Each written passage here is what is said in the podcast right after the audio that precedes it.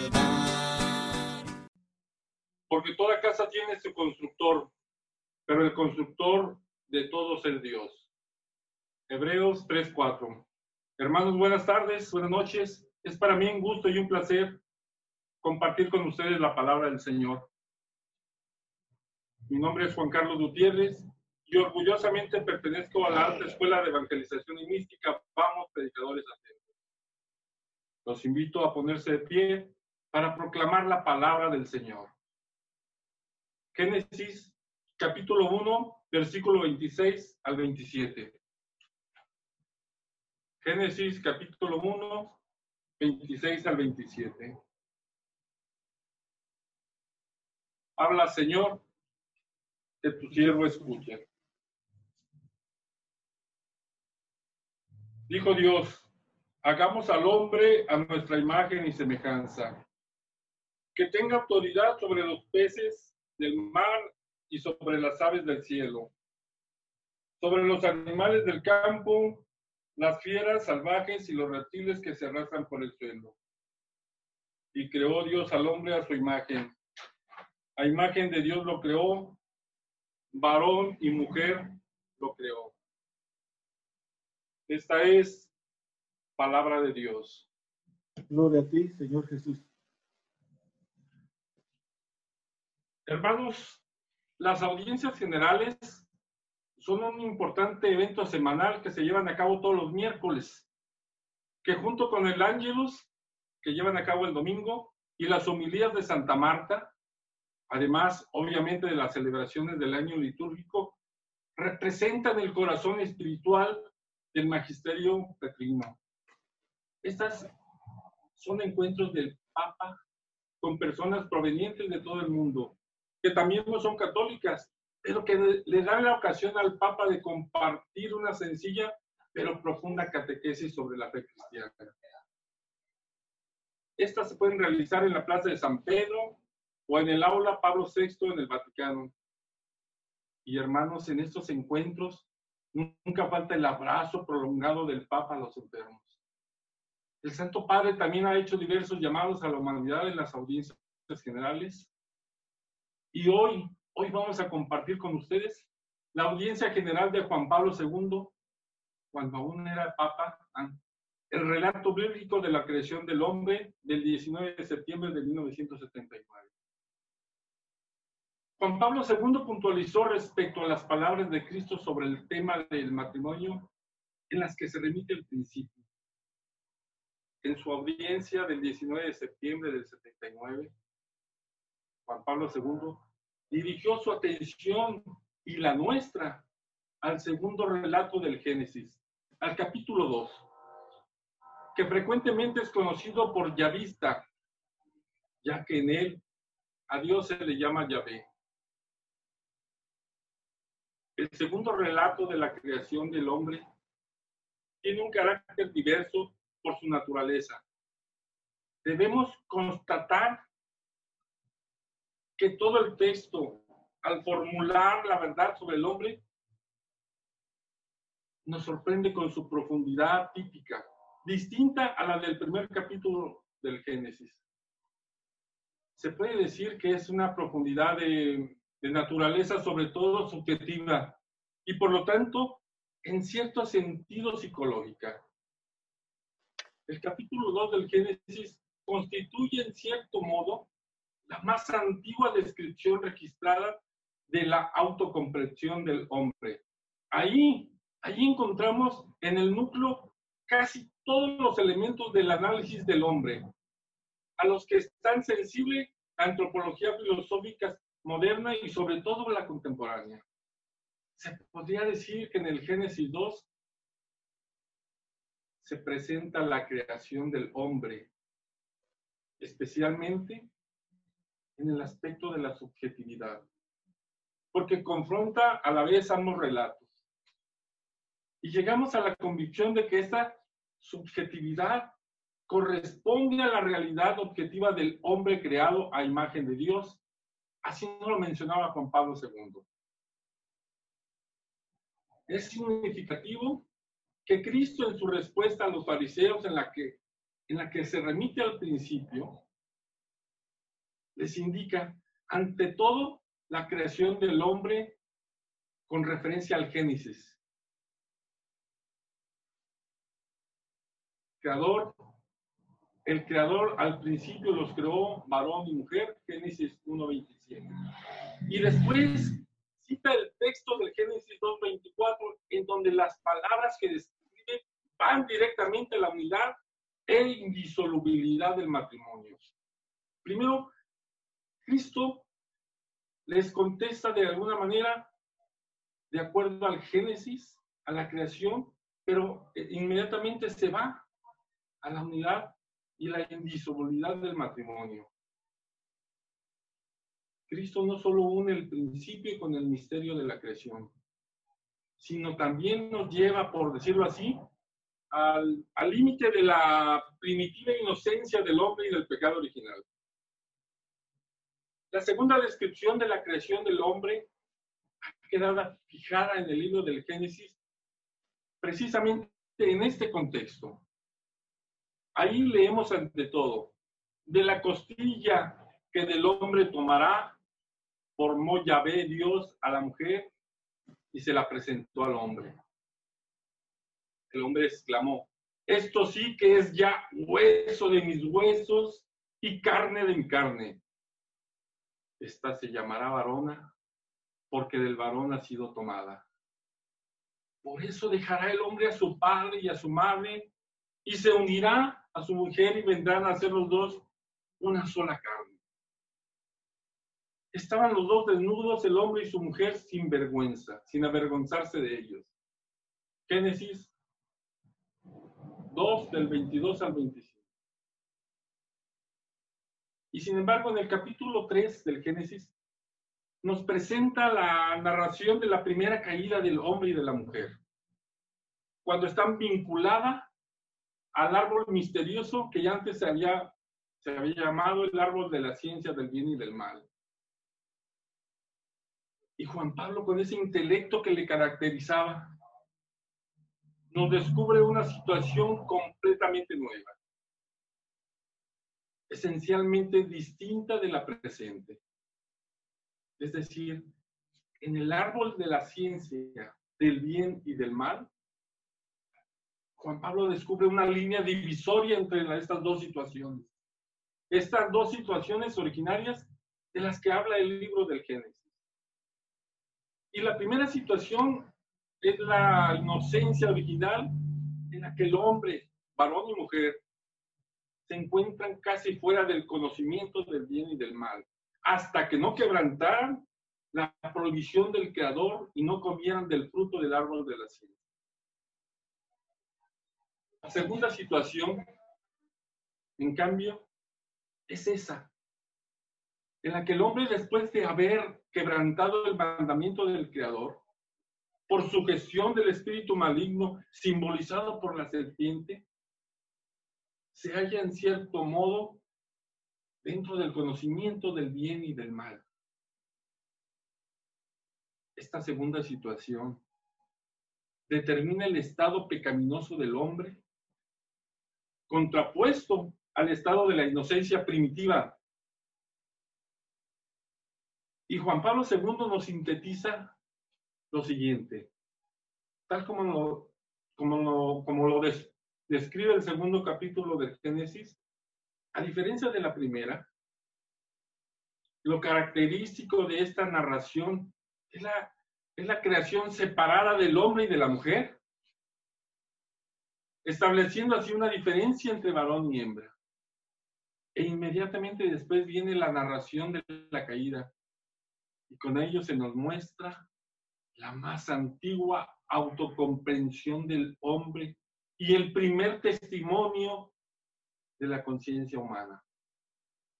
Porque cuando Cristo habla del matrimonio, no se, no se limita a relacionar el principio con el misterio de la creación, sino también con la primitiva inocencia, haciendo ver la diferencia entre este estado y el sucesivo del pecado del hombre. Y sus palabras son claras y sin equivocaciones, porque no aprueba de ningún modo lo que debido a la dureza del corazón permitió Moisés. Es decir, el ordenamiento inicial de la pareja humana no ha perdido su vigor. Por más que el hombre haya perdido la inocencia primitiva, y esto es muy importante, no solo para, para la ética, sino también para, para la teología sobre el hombre y la teología sobre el cuerpo humano, que tiene como fundamento la palabra de Dios que revela los propios designios. Hermano, tú que me escuchas en, el otro lado, tú que me escuchas eh, a través de las, de las de internet, a través de, la, de todas estas series de aplicaciones. Tú que me estás escuchando.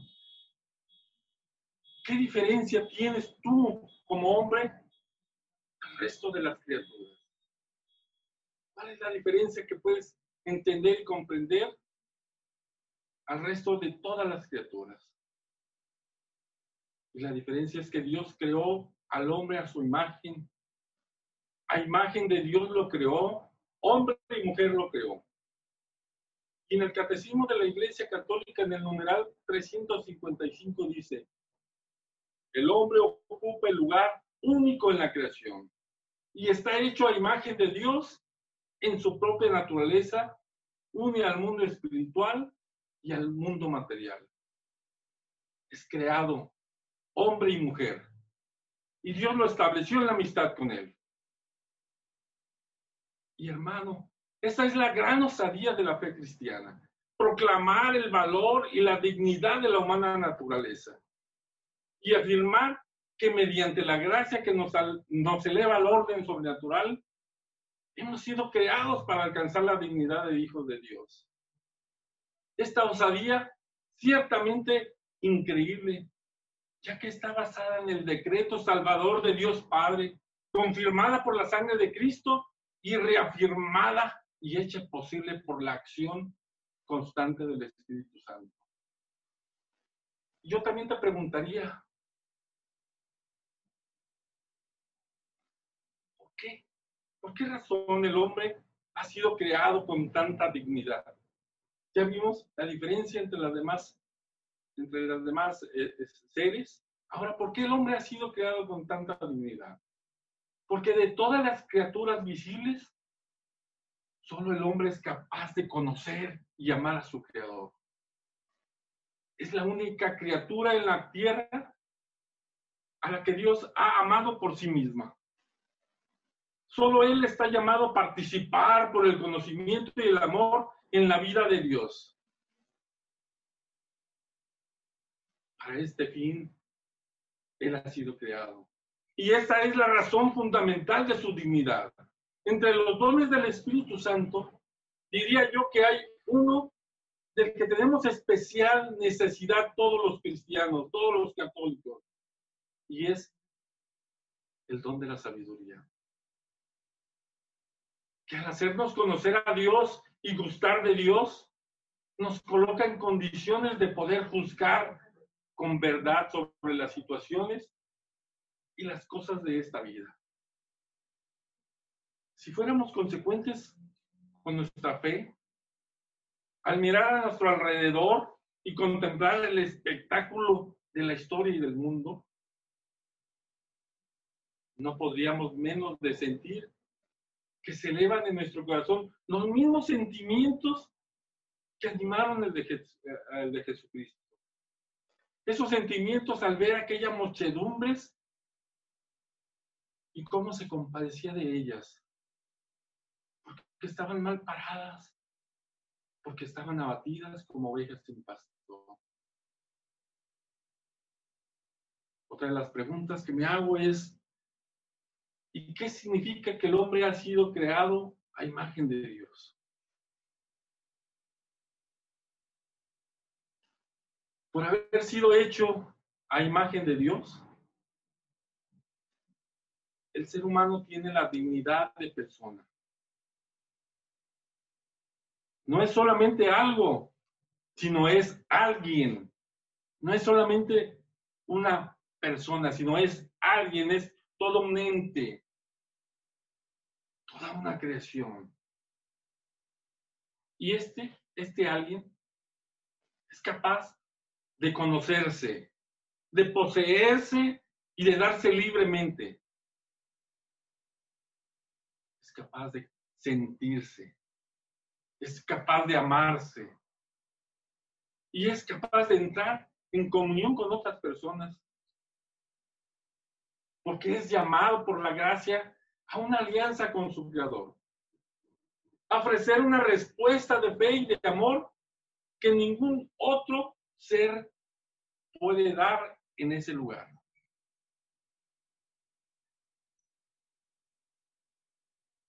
El Dios, el Dios de nuestra fe, no es un ser lejano, que contempla indiferentemente la suerte de los hombres. No, el Señor nos ama y el Señor nos quiere y el Señor nos protege y el Señor nos cuida y está al pendiente de nosotros. Es un Padre que ama ardientemente a sus hijos. Es un Dios creador que se desborda en cariño por sus criaturas. Y concede al hombre el gran privilegio de poder amar, de poder sentir y trascender así lo efímero y lo transitorio. ¿Y para qué ha sido creado el hombre? Dios creó todo para el hombre, pero el hombre fue creado para servir y amar a Dios, para ofrecerle toda la creación. ¿Cuál es pues el ser que va a venir a la existencia rodeado de semejante consideración? Es el hombre, es el hombre grande y admirable, es el, la figura viviente más preciosa a los ojos de Dios que la creación entera. Es el hombre para, el cual existe el cielo, la tierra y el mar, la totalidad de la creación. Hermanos, y como hijo de Dios que soy, que fui creado a su imagen y semejanza, me pregunto, ¿he estado a la altura de lo que mi Dios espera de mí? ¿He sido fiel a su presencia? ¿He guardado sus mandamientos, sus preceptos? ¿He sido amoroso con mi familia, con mi, con mi prójimo? No, lamentablemente no, porque he sido un gran pecador. Y si, si hoy por primera vez entiendo y comprendo esas palabras pronunciadas anteriormente, que para alcanzar la dignidad de, de ser un hijo de Dios, estaba basada en el decreto salvador de Dios Padre. Estaba confirmada por Cristo y reafirmada por el Espíritu Santo. Y hasta hoy, hoy lo entiendo y hoy lo comprendo. Y además, si solo el hombre es capaz de conocer y amar a su Creador, ¿por qué hasta la tercera parte de mi vida lo estoy llevando a cabo? ¿Por qué dejé pasar tanto y tanto y tanto tiempo? ¿Por qué no lo escuché cuando él me llamaba? ¿Por qué no lo comprendí y entendí cuando extendía sus brazos hacia mí? Porque con amor, con ese amor y con esa ternura, con, con esa paciencia infinita me miraba. Antes incluso de que naciera, y yo le ignoraba. Yo le ignoraba. Por eso, hermano, yo te exhorto, te exhorto en el nombre de Dios, en el nombre de nuestro Señor Jesucristo, a que estés atento a sus palabras, a que estés atento a su mirada, atento a todo lo que Él pide, atento a tu parroquia, atento a tu párroco, atento a tu familia, a tus semejantes, a tus vecinos, sobre todo en esta temporada, que si bien difícilmente lo podemos hacer de una manera física, ahorita es cuando más necesitan tanto nuestros párrocos, nuestros semejantes, necesitan de nuestra oración. Yo te exhorto a que ores por todos y cada uno de ellos a que ores por tu párroco y por tu parroquia.